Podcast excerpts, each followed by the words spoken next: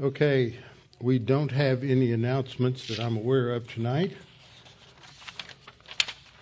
except to, just to remind everyone that um, if you leave, is there a problem back there? You don't have any sound back there? No sound back in the fellowship hall. Tonight is the night when the technology demons are running amok at West Houston Bible Church.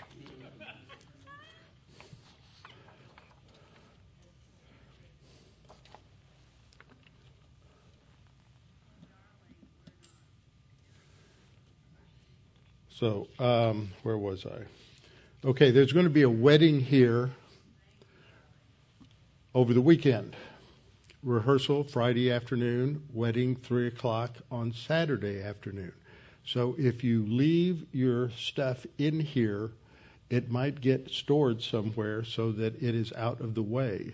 So, for those of you who leave your Bibles or your whatever here, uh, make sure you take it home either tonight or Thursday night so that uh, it won't be lost in the shuffle over the weekend. Trust in the Lord with all your heart and lean not on your own understanding. In all your ways acknowledge him, and he will direct your paths. They that wait upon the Lord shall renew their strength. They shall mount up with wings as eagles. They shall run and not grow weary. They shall walk and not faint. Fear thou not, for I am with thee. Be not dismayed, for I am thy God. I will strengthen thee, yea, I will help thee. Yea, I will uphold thee with the right hand of my righteousness. Be anxious for nothing, but in everything, by prayer and supplication with thanksgiving, let your requests be made known unto God, and the peace of God, which surpasses all comprehension, shall defend your hearts and minds in Christ Jesus. Thou wilt keep him in perfect peace whose mind is stayed on thee because he trusteth in thee. For the grass withers and the flower fades, but the word of our God shall stand forever. Before we get started, we'll take a few moments so that we can be spiritually prepared to study the Word this evening and be strengthened and encouraged as we look at God's Word. So, if necessary, uh, you need to confess sin and be spiritually prepared so that we can study the Word. So we'll have a few moments of silent prayer, and then I will open in prayer. Let's pray.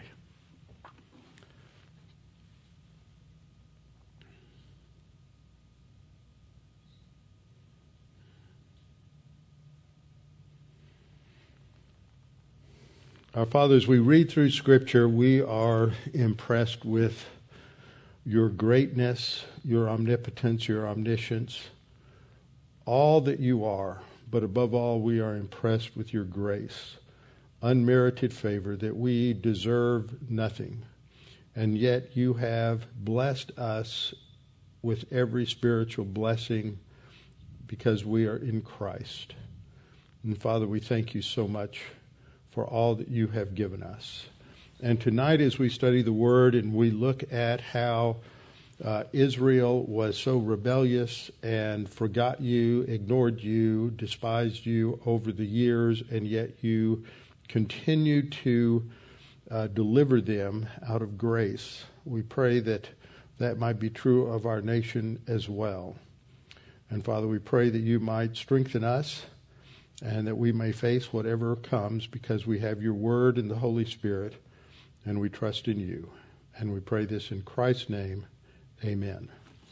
All right, open your Bibles to Judges 3 7. One more time into Judges chapter 3, verse 7. And tonight we're looking at the question why did God deliver Israel? And that we have to ask that question because it doesn't say, except in a couple of places, that they came even close to acknowledging their sin. And so we have to look at this and try to understand why God did deliver Israel so many times in the period of the Judges. So what we have seen is that there are these three sections to the to the book.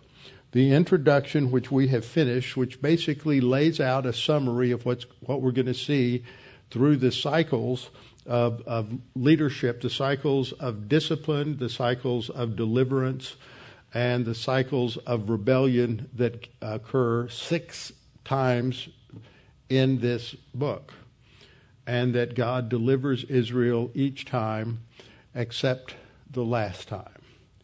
And then it, um, although Samson has a victory in the temple of Dagon, there's no deliverance, and that's the situation of, of the beginning of the book of 1 Samuel, which we've studied. Chapters 3 7 to 1631 talk about these cycles major judges, Othniel, Ehud, Deborah, Gideon, Jephthah, and Samson, and then these uh, lesser judges that where they're only lesser because little is said about them. And we see that the leadership gets progressively worse and more and more paganized. And as we studied a few lessons back, we see that they, with the exception of Othniel and perhaps Ehud to some degree, these leaders do not measure up at all to God's standards for, for leadership for Israel as laid out in Exodus. And so we see that God has to use us where we are, and He uses fallen people, He uses flawed people and flawed leaders and that is, again, an example of the grace of God. And then we see how this cultural evil that pervades Israel infects the priesthood and also infects all of the people. So it is not a positive portrayal of the nation at all, and but it is a picture of where they were in terms of moral relativism, everyone doing what was right in their own eyes, and it is a, it is a reflection of what is going on in our own culture. So, what we have seen in the last couple of weeks is that uh, the importance of history, the importance of recognizing that uh, when a nation forgets God, as Israel does, that doesn't just mean they have a case of temporary amnesia. It is that they have made a volitional decision to ignore God, to disregard God, and to disrespect God. And this is exactly what Israel did. They are forgetting God and ignoring Him, and they are rationalizing God out of their thoughts. Uh, so they are acting and living, as we saw at the end last time in Romans chapter 1, as if God is not there at all and they are instead worshiping the creature, worshiping various idols, and worshiping God's creation rather than uh, the Creator. And they are so arrogant that they profess to be wise, and they have indeed become fools. And the result of that is that then, as now, it led, it led and it leads to the spiritual collapse of the nation. So in Judges 3 7, we see that this generation has forgotten God because they have divorced themselves from reality. And when a nation or culture does that, they forget their own history and they make up myths and legends and narratives to explain the past that have nothing whatsoever to do with what actually happened. And in postmodernism, it really doesn't matter what actually happened because each person gets to make up their own reality. And once they make up their own reality, then uh, they start living as if that is actual, and it just leads to further degeneration and and a further divorce from reality, so that they have no idea what's really going on, and then this is perpetuated uh, as they teach it to the next generation, and it gets it, it accumulates and it becomes cumulatively worse. And I was reading something in a uh, news article today about how uh, someone has tweeted out a lot of documentation showing how teachers in Iowa are teaching critical race theory in the classroom. And I read just a couple of weeks ago that uh, that the state legislature uh, criminalized that.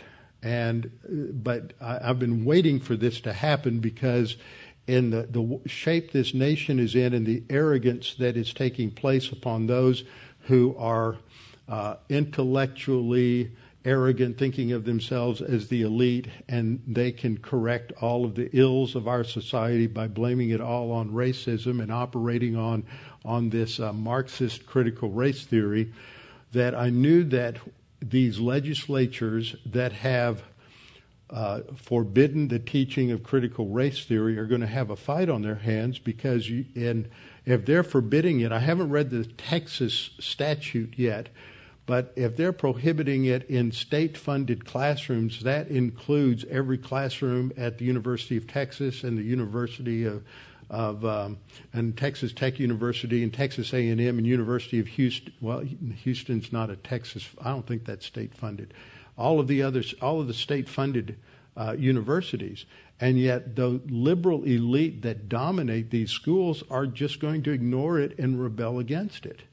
And as that happens, it's just going to move us further down the line of just cultural uh, division and antagonism and hatred, which is exactly what the Marxist um, propaganda, uh, the Marxist strategy is, is to divide a nation against itself.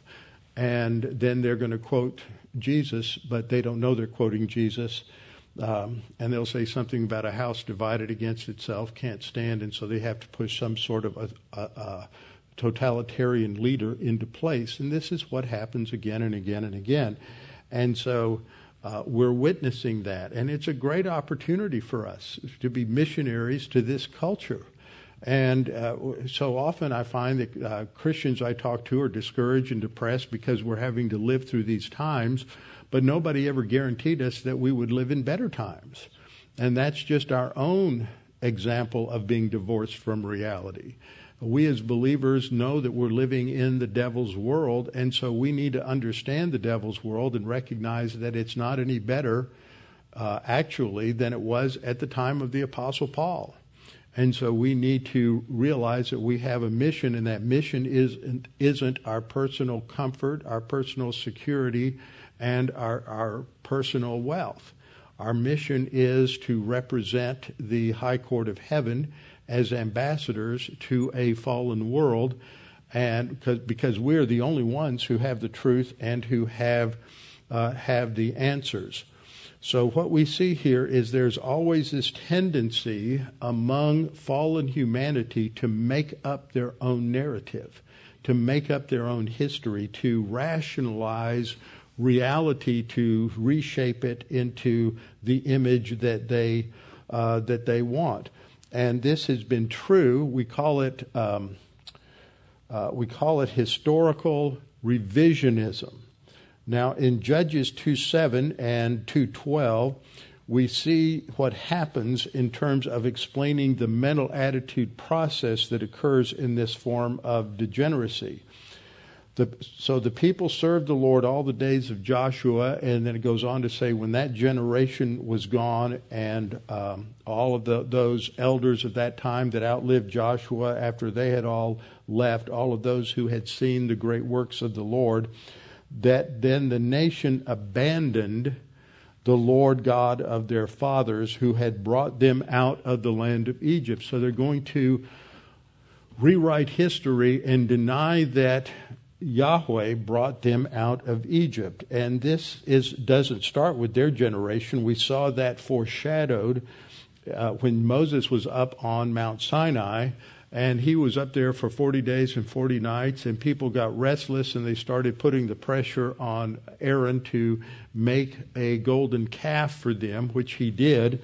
And then when he has made this, look at what he says they say, This is your God, O Israel, that brought you out of the land of Egypt. And so now, after they have just witnessed within the last year, within the last few months, actually, they have witnessed the miracles of the ten plagues of God's deliverance, of their deliverance through the Red Sea. They have seen God's provision in the wilderness, provision of water, provision of manna, and now they are going to attribute that to this visible golden calf, and they're going to say that this is the golden calf, this is the God that delivered them. And this continues to be a problem in Israel the, the sins just keep getting passed on, and you get down, you move from uh, 1445 BC, and you move forward to the time of Jeroboam, which is about um, 500 years later, and it's after the death of Solomon, which is around 927 BC. And Jeroboam splits the ten tribes in the north off of away from the two tribes in the south. Uh, Judah is the primary one, Judah and Benjamin, and separates them out and he recognizes that he's going to have a major PR problem if he all of his people keep going down to Jerusalem to the temple there in order to worship God during the three feast days that are mandated in the in the Mosaic law. So he's going to set up uh, competing temples, one in Bethel and one further north in uh, in the area of Dan. And some of you have been with me in Israel, where we have gone up and we have seen the reconstruction up there and the site where that altar uh, was established. And when he when he when he has these two golden calves made, then he announces in 1 Kings 12:28, "Here are your gods, O Israel, which brought you up from the land of Egypt."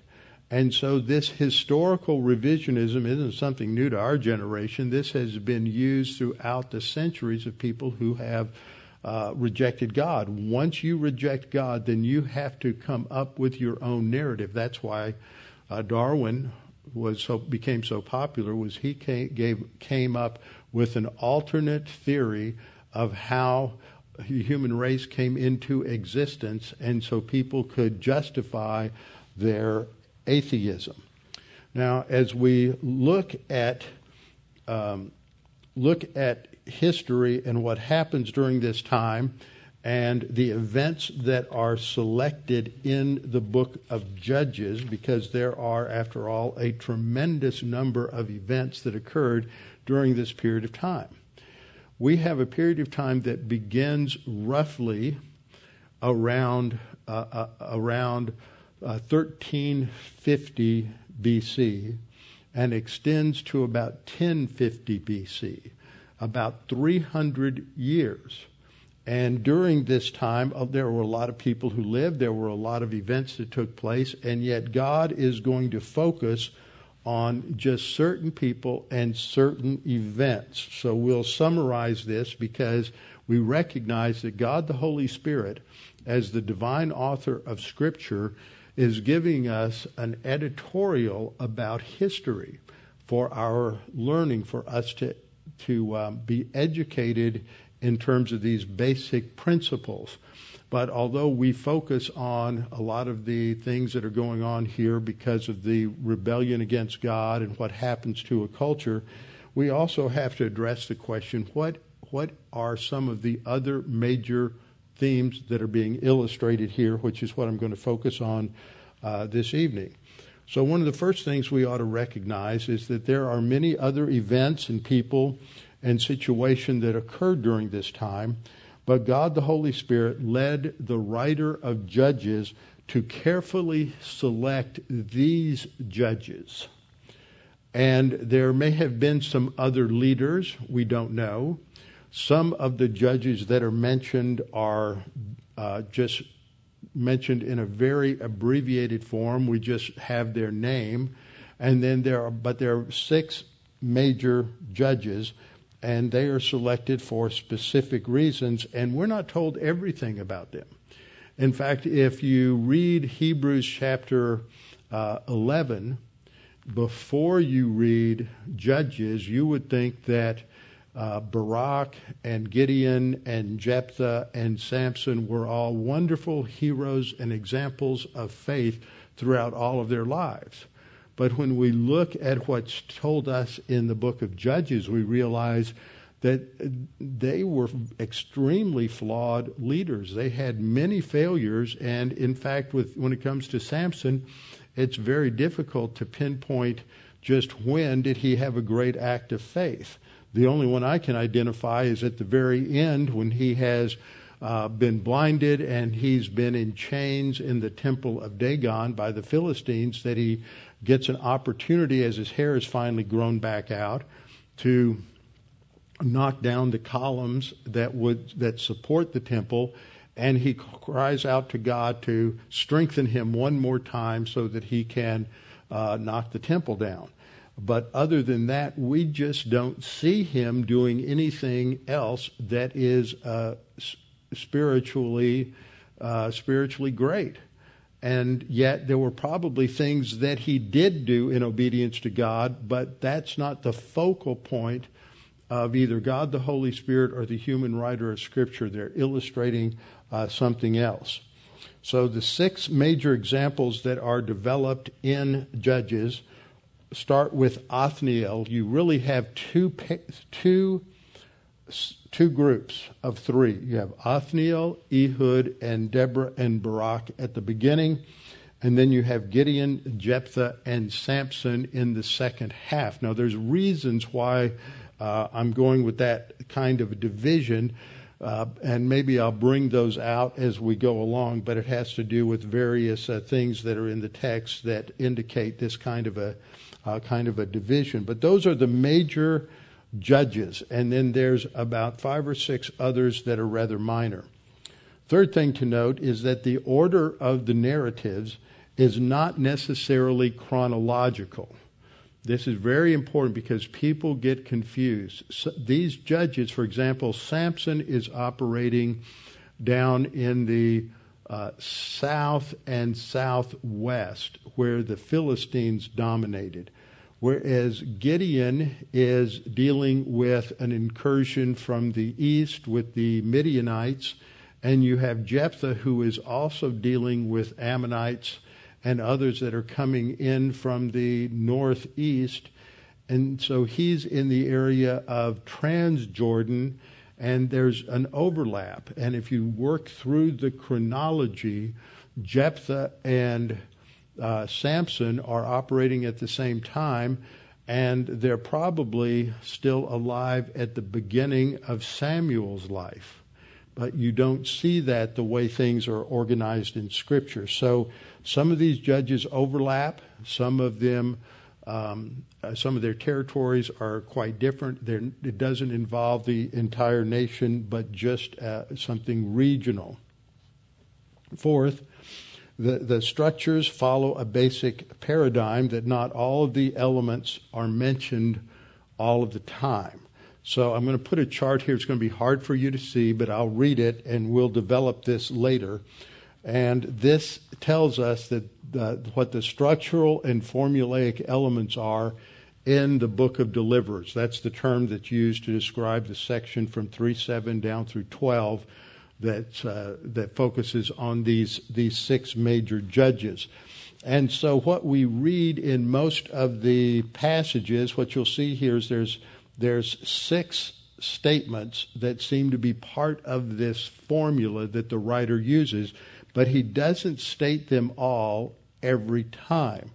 The first two are stated with all of the judges except for uh, Shamgar. They, the, the sons of evil did the sons of Israel did evil in the sight of the Lord. So Othniel, Ehud, Barak, Gideon, Jephthah, and Samson. That's all said in each of those cycles. And then each cycle also says the Lord gave or sold them into the hands of whoever uh, the oppressing nation was. And this is again Othniel, Ehud, Barak, Gideon, Jephthah, and Samson. Don't worry about trying to write all this down. We're going to break this down in just a minute. Uh, then there's a statement about the sons of Israel crying out to the Lord. Now, the issue here is crying out to the Lord. Does that indicate that they're turning to God?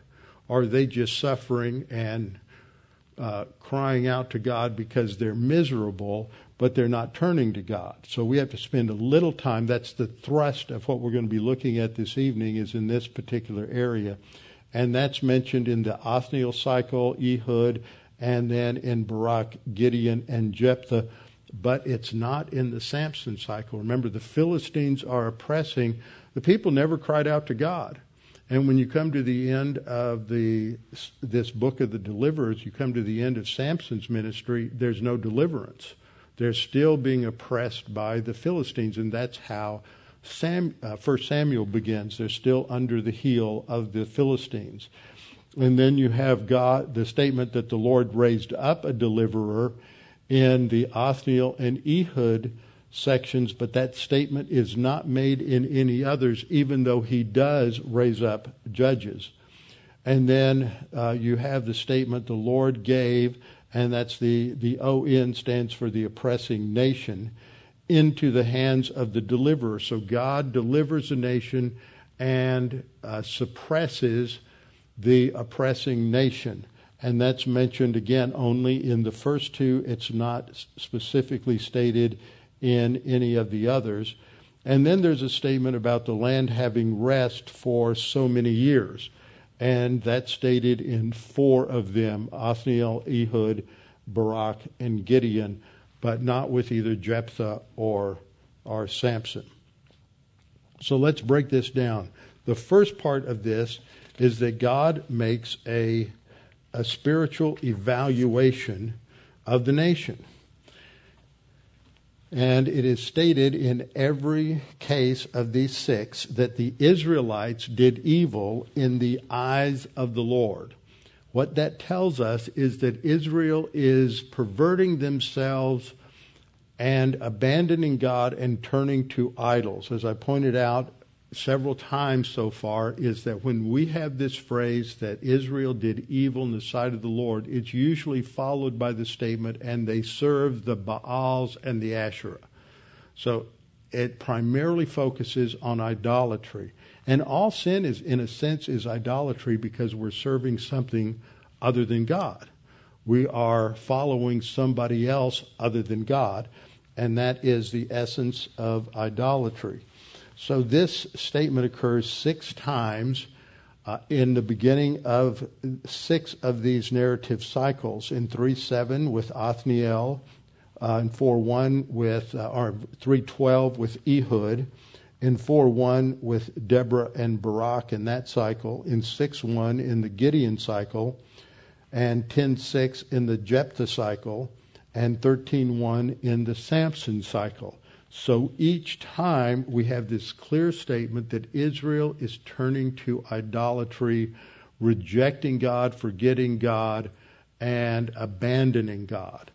So that is that is a terminology that is used in the summary section in the first part of chapter 2.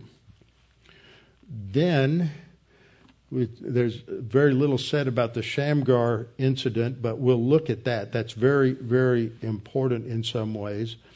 Um, then there's the divine discipline statement that says either the Lord gave the Israelites into the hands of the enemy or the Lord sold the Israelites into the hand of the enemy. And that's the language that we see in verse 8 in the first cycle, which we'll get to next time. Therefore, the anger of the Lord was hot against Israel, and he sold them into the hand of Cushan Rishathaim, king of Mesopotamia. And that uh, verb for selling is the word makar, which is the normal term for selling any kind of merchandise. And it's interesting here because it's also the word that's used uh, in selling a human being as a slave. And when you have it in conjunction with the language that the children of Israel served, this is the Hebrew verb avad, which is the same, is related to the noun for a slave and how you would refer to a slave as someone who is enslaved and serving somebody uh, it indicates that God is selling them into slavery, which is an act uh, that the Jews are prohibited uh, from doing to one another in the Mosaic law. But God has said that if they disobey Him and they turn to, to other gods, He will do this. He will take away the blessings that they have and the and the freedoms that they have in the land to show that they can't enjoy the land that God gave them unless they do it by following His instructions and being obedient uh, to Him. And so this is a, a, very strong statement about the fact that God is basically selling them to a foreign power, and they will be enslaved to that foreign power for eight years. Now, that has never happened to this country, but that doesn't mean it won't happen to this country.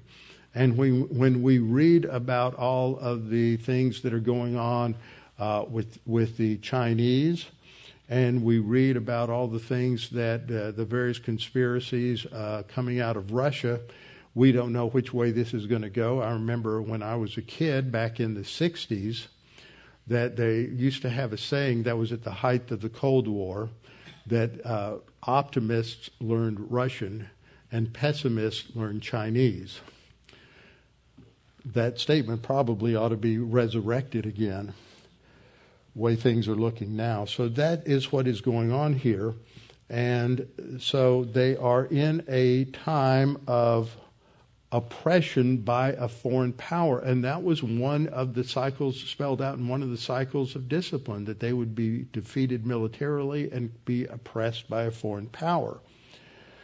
Then the third statement that is made, it isn't in every one of the um, of the episodes, and it's not in all six of them. It is only in five of them. It is not in the Samson one. They never cried out to God under the oppression of the Philistines.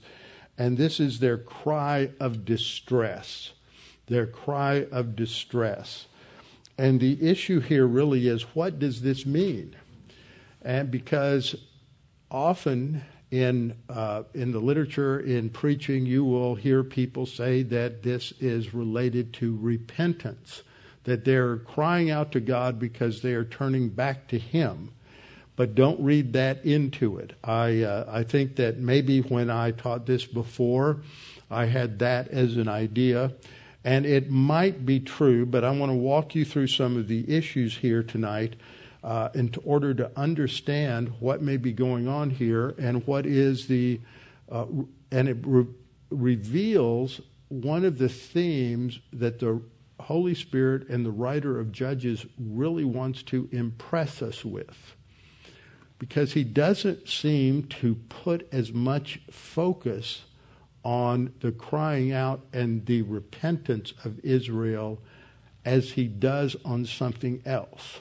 So we'll have to look at this. There are five times when the writer says that the Israelites cried out to the Lord.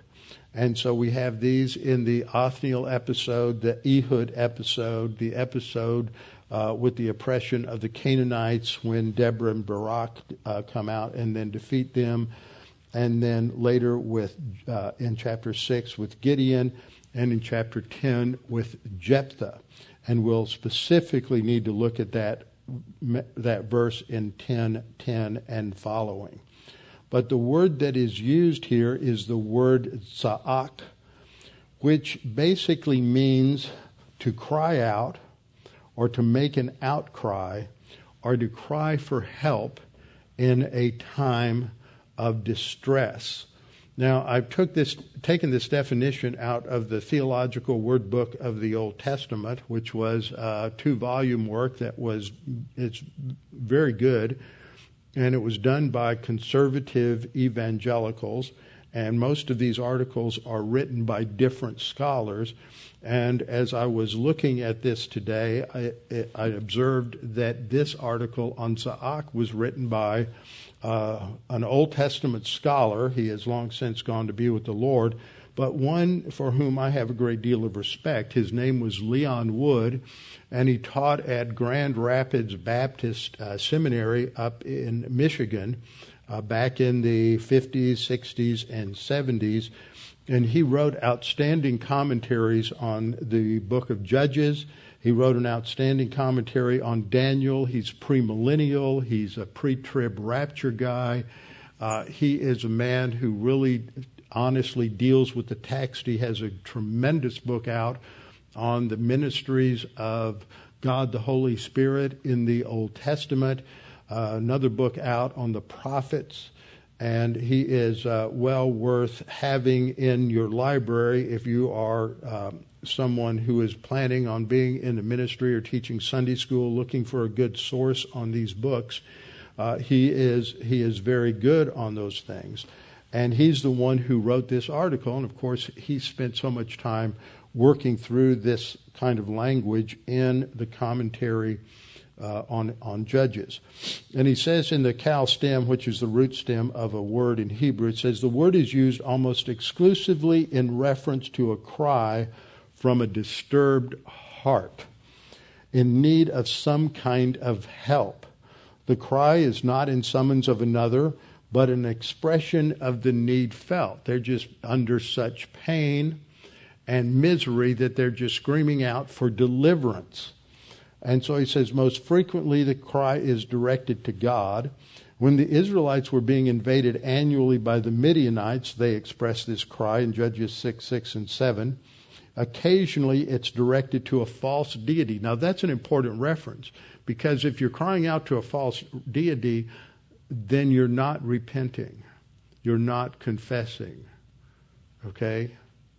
That's important because that tells you that repenting and confessing is not inherent to the meaning of the word. And yet people read that nuance into the word. He says uh, occasionally it's uh, directed to a false deity and once to a king. A few times the word is used for a cry not directed to anyone, but simply as a note of, a, of alarm. All the city of Shiloh so cried out when told that the ark had been captured by the Philistines. Now that's Leon Wood's comment in the Theological Word Book of the Old Testament. Then in another word, uh, in a theological journal article, J. Hoyt comments on this word that the word describes a loud and agonized cry from someone in acute distress, a cry that comes from a disturbed heart. Where did she get that language? She's quoting the Leon Wood article. Uh, this word is used in legal contexts when a person does not receive his due justice under the law. Now, that's a great observation that when somebody is feeling oppressed or mistreated, then they cry out at, because they ha- are victims of injustice. And so this person cries out to God asking that he might bring justice. This is not limited to a reaction of pain. It is a plea for someone to help alleviate the pain. The cry is directed to the one who can bring relief from oppression. But one thing is obvious that nowhere does it inherently mean that the person has turned to God or that they have repented. That is, what, when I'm using that word repent, I don't mean feeling sorry for their sins. It is based on the Hebrew word shuv, which means to turn to God. And that's, that's the concept here. And there's no indication of that unless the text says they cried out to God and turned to Him. Okay? So you can't you can't just assume that. So that's that's the text here. Now the first time that this word is used in the Old Testament is in Exodus 2:23. Now it happened in the process of time that the king of Egypt died.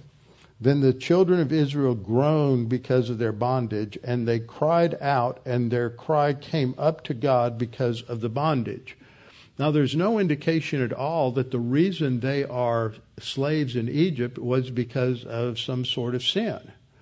They are in Egypt because God has sequestered them there so that they can grow in an environment where they were uh, more despised by the racist Egyptians than any Ku Klux Klansman had towards African Americans. The Egyptians would have nothing whatsoever to do with a Semite. And so they were sequestered off in the land of Goshen and kept there. So uh, when they cry out, there's no reason indicated in the text that they're uh, they've committed some uh, any sin, that they are in idolatry, or that there's any reason for God to be punishing them. It is that they are just feeling the weight of this slavery and they're crying out to God because of the bondage, not because of sin, but because of the bondage. Now, one of the most important passages in looking at this, and the only time in the cycles with the judges that um, that we have uh, anything indicating confession is in Exodus chapter, I mean, excuse me, Judges chapter 10, verse 10. And you might want to turn there with me, just turning over a couple of pages in your Bible to Judges chapter 10. And this is the uh, beginning of the introduction to the uh, deliverance that is going to be brought about by Jephthah. So we, what we've seen is that crying out does not necessarily indicate either repentance or turning to God, and that uh, that it needs to have a specific statement. Well, here we have that specific statement. It begins in Judges 10:10, and the children of Israel cried out to the Lord, saying, "We have sinned against you." because we have both forsaken our God and served the Baals. Now, let me ask you a question. I'm not. I'm going to get personal, but don't answer. Uh, how many of you think that? Well, that certainly sounds like a legitimate confession. I mean, how many times have we said something like that? Lord, I've done this or I've done that. We've acknowledged some sin and we expect God to forgive us. But look at God's response. God's response comes up in the next next verse verses. We read um, uh, God saying in verse 11, He says, uh, "Didn't I deliver you from the Egyptians and the Amorites and the Philistines?" And then in verses uh, verse 12, he says, Also the Sidonians and Amalekites and Maonites oppressed you, and you cried out to me, and I delivered you from their hand. God isn't saying, Well, I'll forgive you and will deliver you. He's reciting all of his actions in delivering them in the past from these oppressors. And then in verse 13, he says, Yet you have forsaken me and served other gods. Therefore, I will deliver you no more. Now, how would you feel if you confessed your sin to God and God said that? Well, you know, you've confessed this sin about 5,932 times, and I'm just sick and tired of forgiving you, and so I'm not going to deliver you anymore. How would you feel about that? That's a trick question because God doesn't care how we feel about it.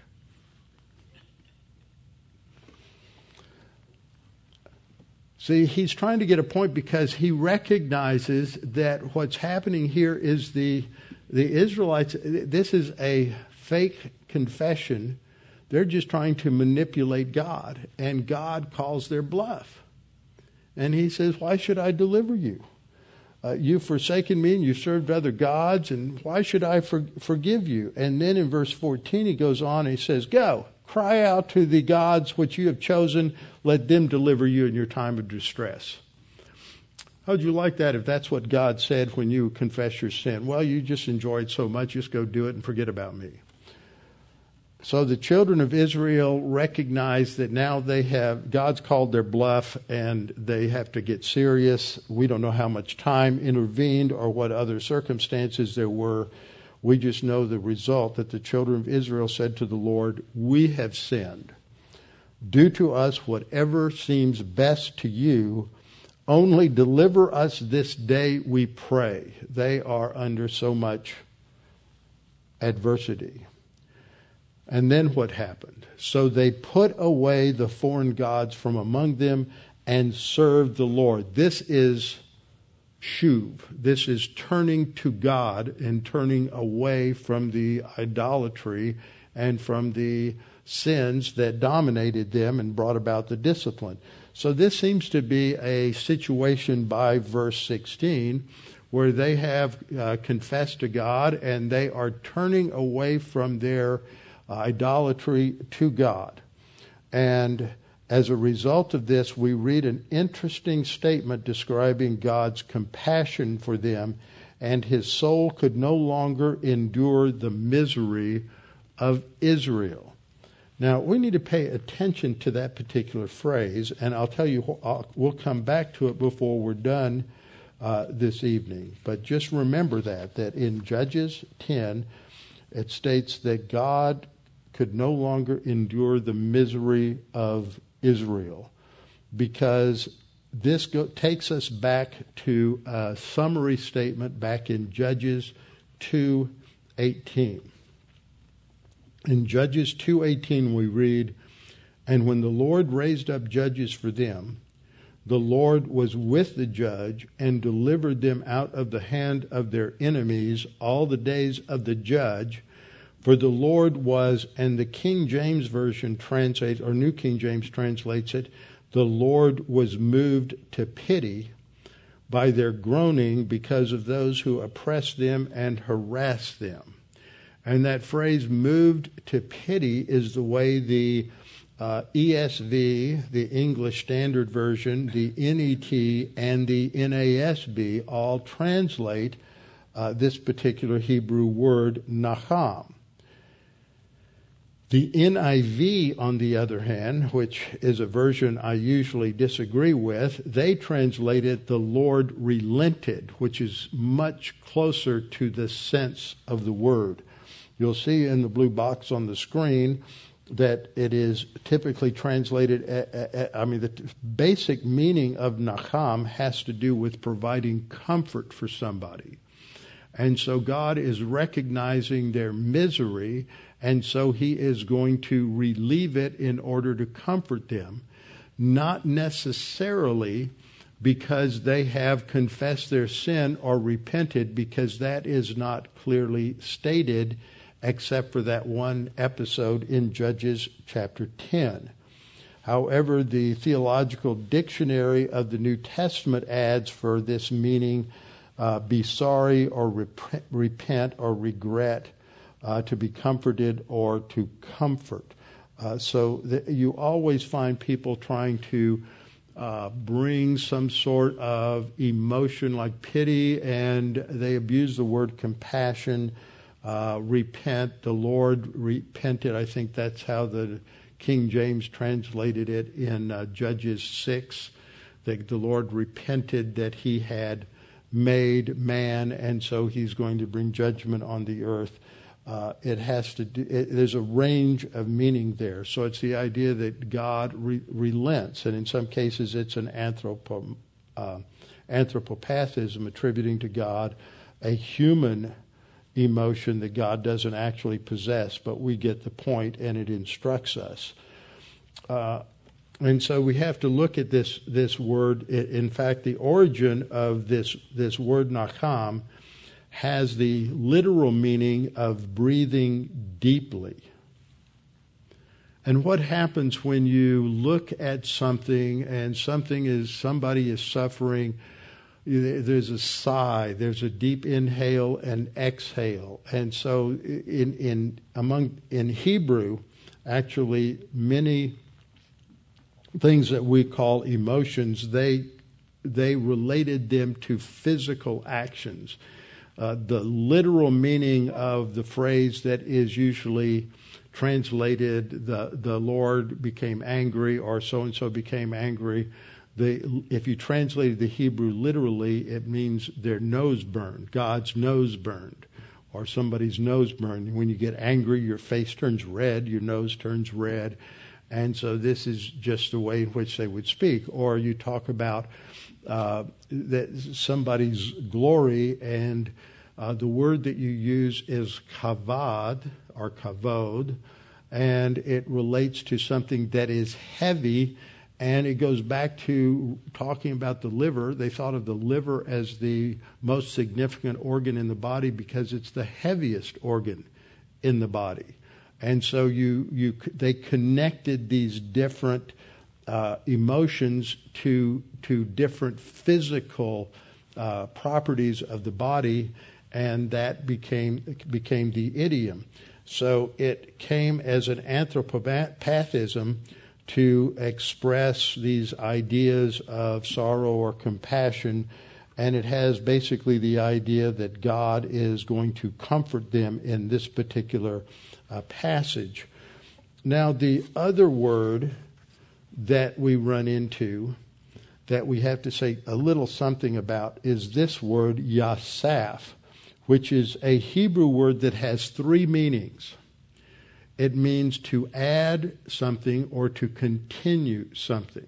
So if you're going to continue a sin, you're going to keep adding more sins. Okay? So you're uh, just doing, you may stop, but then you're going to add it again. So that would have the idea that it is, maybe Israel stopped sinning and then they started again. But it also has the idea to continue. And so when we find that in some passages where it talks about Israel uh, uh, sinned again, it could easily be translated Israel continued to sin. So it's not we're not sure necessarily that Israel is repenting. That means turning back to God for a time, and then uh, then they begin to sin again. It, it could very easily have the idea that, okay, they sort of give it lip service for a little while, but they just continue. And I think that's probably right when you have this kind of sin that is so attractive to the flesh that even though they were miserable, they still they would give God lip service, but they would just continue the same sin and so the cycles just got worse and worse and worse. Each cycle uh, took depravity to a uh, another and a lower level. And so this would indicate that they really never, at least as, in, as a whole in the culture, they never turned back to God as a whole. Maybe some did, but not enough to really matter and make a difference. And we don't see that happening until David takes the leadership when we get into uh, 1 Samuel. So each of these uh, cycles starts with this summary statement that Israel uh, either added to do evil or continued, which I think is probably the main idea. And that would indicate that they never really, as a whole, turned to God. However, we have a couple of other passages to look at. One is in 1 Samuel chapter 12. So you might want to flip over a few pages to 1 Samuel chapter 12. And this the context of this is when Saul is made king. And so Samuel is announcing this to the people and presenting Saul as as the king, and he is being uh, uh, uh, crowned as king and he begins the chapter by saying, Now Samuel said to all Israel, Indeed, uh, indeed, I have heeded your voice in all that you said to me and have made a king over you. And now here is the king uh, walking before you. And as you read down through the chapter, he is talking about uh, some other factors related to uh, what God has done and, and then he gets down to verse 6, and then we have Samuel saying to the people, It is the Lord who raised up Moses and Aaron, and who brought your fathers up from the land of Egypt. Now therefore stand still, that I may reason with you before the Lord concerning all the righteous acts of the Lord, which he did to you and your fathers. So he is going to rehearse the true history of God's relationship with Israel. And in verse 8, he goes back to Jacob going down into Egypt and says, When Jacob had gone into Egypt, and your fathers cried out to the Lord, then the Lord sent Moses and Aaron, who brought your fathers out of Egypt, and made them dwell in this place. And then he gets into the period of the judges in verse 9. And when they forgot the Lord, which means that they despised him and denied his existence and reality in their lives, he, God, sold them into the hands of Sisera. Now, Sisera is the uh, third oppressor. We have uh, the, the, oppressor under Othniel, then uh, um, the Moabites under Ehud, and then the Philistines with Shamgar, and then you get to the fourth uh, oppressor, and this is the Canaanite commander coming out of Hatzor, which is up in the northern part of, of uh, Galilee. and God sold them into the hand of Sisera, commander of the army of Hatzor, into the hands of the Philistines and into the hand of the king of Moab. So actually, uh, Eglon, who's the king of Moab, comes first chronologically. So uh, Samuel isn't organizing this chronologically and just talking about these oppressions. And then in verse 10, then they cried out to the Lord and said, We have sinned because we have forsaken the Lord and served the Baals and the Ashtoreths, but now deliver us from the hand of our enemies, and we will serve you. So this passage seemed to indicate that they did confess their sin, and they did when they cried out to God to deliver them. And then verse 11 says, And the Lord sent uh, Jerubbaal, Bedan, Jephthah, and Samuel. That is how the King, New King James text reads. And this is a very difficult passage because there's some ver- various corruptions and differences between the Masoretic text and the Septuagint and a couple of other ancient uh, versions. Jerubbaal, of course, is the other name given to Gideon. Bedan is someone we don't see mentioned at all in the book of Judges. And uh, Jephthah we do, and Samuel we do, but in some manuscripts it's Samson and not Samuel. So this list of judges is not consistent with the list that we find in Judges. That's the first problem. And the second problem is what I mentioned a minute ago. There are differences in a number of the ancient translations and manuscripts. And you have these four names and yet in different uh, translations, uh, you have other choices. For example, the Holman Christian Standard Bible, the NET, and the Masoretic Text has Bedan instead of uh, Barak. Uh, but the uh, Septuagint, that's LXX for 70, the Septuagint has Barak, uh, which could simply be a confusion of letters because you have um, Barak, and the second letter is an R. This letter right here is a Hebrew Resh, and this is the Hebrew Dalet, which is the D. And you see this little bitty edge right here, that's called a tittle. And that little bitty difference is the difference there. And so it'd be real easy to misread that particular letter. And then you would have uh, Bedan, uh, instead of Barak, the last letter is a K that looks like this, and it's very close to the noon, which is like that. And so when you're first learning Hebrew, it's real easy to confuse some of these letters because they are very similar to one another. And so someone could have easily miscopied it. So the bottom line there is we're not really sure what that verse says, but it does indicate in verse 9 that they did confess their sin. Now, in Nehemiah, we have a little different emphasis. In Nehemiah chapter 9, verses 26 to 29. And here Nehemiah is reminding them of God's grace, even in the darkest times in Israel's history. And he is praying to God here, and he says, Nevertheless, they were disobedient and rebelled against you, cast your law behind their backs and killed your prophets who testified against them, to turn them to yourself, and they worked great provocations. Therefore, you delivered them into the hand of their enemies who oppressed them, and in their time of trouble, when they cried to you, you heard from heaven, and according to your abundant mercies, says nothing about them confessing or turning to God uh, according to your abundant mercies, you gave them deliverers who saved them from the hand of their enemies. But after they had rest, they again did evil from you. And then at the end of that verse says, And many times you delivered them according to your mercies. And the emphasis here is on God's grace.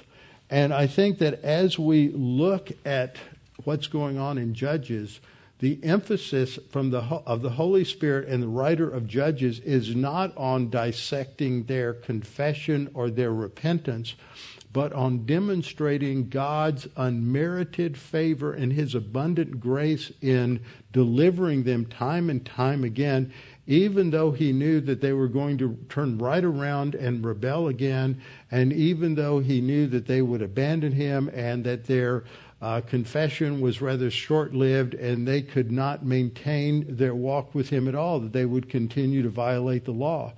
And I think this is a major focus in the whole book of Judges is that even in this dark time, God's grace was abundant. It came again and again and again in delivering the people, even in the midst of judgment. And it's God's judgment. He's bringing the oppressor on them, but when they cry out, God delivers them, even though they don't get to the point where they're uh, saying, okay, enough, we're done with the idolatry. That took the Babylonian captivity. Israel never had a problem with idolatry again after they returned from the Babylonian captivity. The horrors of Nebuchadnezzar's destruction of Jerusalem drove idolatry, at least physical idolatry, out of out of their soul, but they still committed uh, intellectual idolatry. Now, just the last couple of things in relation to this formula that we'll see as we go through Judges is that God graciously provides a leader. And in uh, several verses, we have the, the phrase, the Lord raised up a deliverer for Israel to save them. In 216 and 18, that's a summary looking forward to what it, what it would happen. But the phrase actually only occurs in two of the six episodes, in the first two with Othniel and then Ehud. But nevertheless, God still raised up Deborah and Barak and Gideon and Jephthah and Samuel. But it doesn't emphasize that. Then uh, the uh, next to last is that God suppresses the oppressing enemy. And we have this mentioned three times that the oppressing nation, whether it was Moab or uh, Cushan Rishathaim or the Midianites, uh, that that nation was made subject to Israel. And so Israel defeats them. And the result is that there is peace. There is stability in the land for X number of years. First time it's eight years then it is about 16 years, and then it is 20 years, and then it, uh, so it goes back to seven, and then uh, 20, and then 40 until the judge dies, and that's the tail end, the last part of it. And then the judge dies, and then the people go back into sin. So that gives us our overview of what what we're seeing in Judges, finishing up a lot of introductories, overview material, so that things make sense as we go through the details. And then uh, next time we will be in. Um, we'll look at the first judge. We'll look at Othniel. Now next week I'm not going to be here. I'm going to take a little vacation next week and uh, we'll be in Florida, but Wayne House is going to be speaking on Tuesday and Thursday. I'll be, I'm not going to miss a Sunday, but I will not be here next Tuesday or Thursday. Wayne House will be here and he is going to continue to talk about certain aspects of archaeology. And one of his topics is going to be archaeology and the life of Christ. And so I know many of you enjoy having uh, those talks. And I'm also trying to get a hold, I've been playing telephone tag with uh, uh, Dr. Petrovich for the last couple of months, and I'm hoping to be able to get him back when I'm gone uh, again in October because I know everybody really has enjoyed having him. So that's a little preview of coming attractions. So don't forget, don't leave your stuff in here because there's a wedding here, wedding rehearsal Friday, wedding Saturday afternoon, and you don't want to lose your stuff. Father, thank you for this opportunity to uh, meet this evening, to be reminded of your grace, that no matter how rebellious we may be, no matter how disobedient we may be, no matter what kind of discipline we may encounter in our lives as a result of our disobedience, nevertheless, you, it's a manifestation of your love for us, and that um, as we cry out to you, uh, hopefully confessing our sin and turning back to you, that you forgive us uh, because Christ died for our sins, and you will also provide for us even in the midst of discipline and judgment. And if our nation goes into a time of uh, judgment because of their rejection of you, we pray that we might stand fast, be strengthened by the Holy Spirit to our mission, and that we might continue to glorify you no matter what takes place. But we have to be trained in your word, and that is how the Holy Spirit strengthens us. And we pray this in Christ's name. Amen.